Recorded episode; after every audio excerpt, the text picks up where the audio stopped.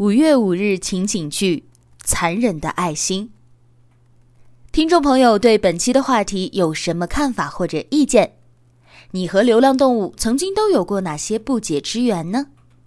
你是否也因为爱心而伤害过一些小生命呢？欢迎大家在情景剧的下方进行评论，桃子会挑选最有意思的评论送出精美礼品一份，欢迎大家能够积极参与。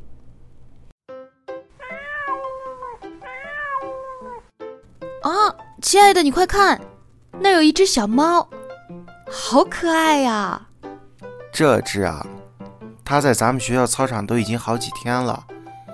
上周我们打篮球就看见它了，我还给它买了根火腿肠呢。那你后来怎么也不跟我说呢？跟你说干嘛？你不会又有什么想法吧？哼，我们把它养起来吧。你看它这么小。要是几天吃不上东西，会饿死的。你快算了，你忘了上次那只小狗的事儿了吗？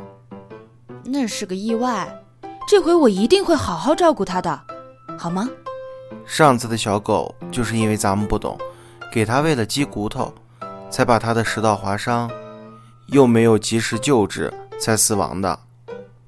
这跟意外没关系啊，咱们没有养宠物的相关知识。也没有饲养经验，很容易害了这些小生命的。可是我喜欢呀，我也不希望看见它在外面流浪。你有爱心，喜欢小动物是好事，但是咱们不能因为自己喜欢，就完全不顾它们的生命吧？上次那只小狗已经搞得我心里很难受了，咱们不能再这么任性了。我不管，我就是要养。你要是不愿意，我就自己养，不用你操心。桃子，我和我女朋友都喜欢小动物，之前也收养过，可是因为我们没有养宠物的经验，什么都不懂，导致好心办了坏事。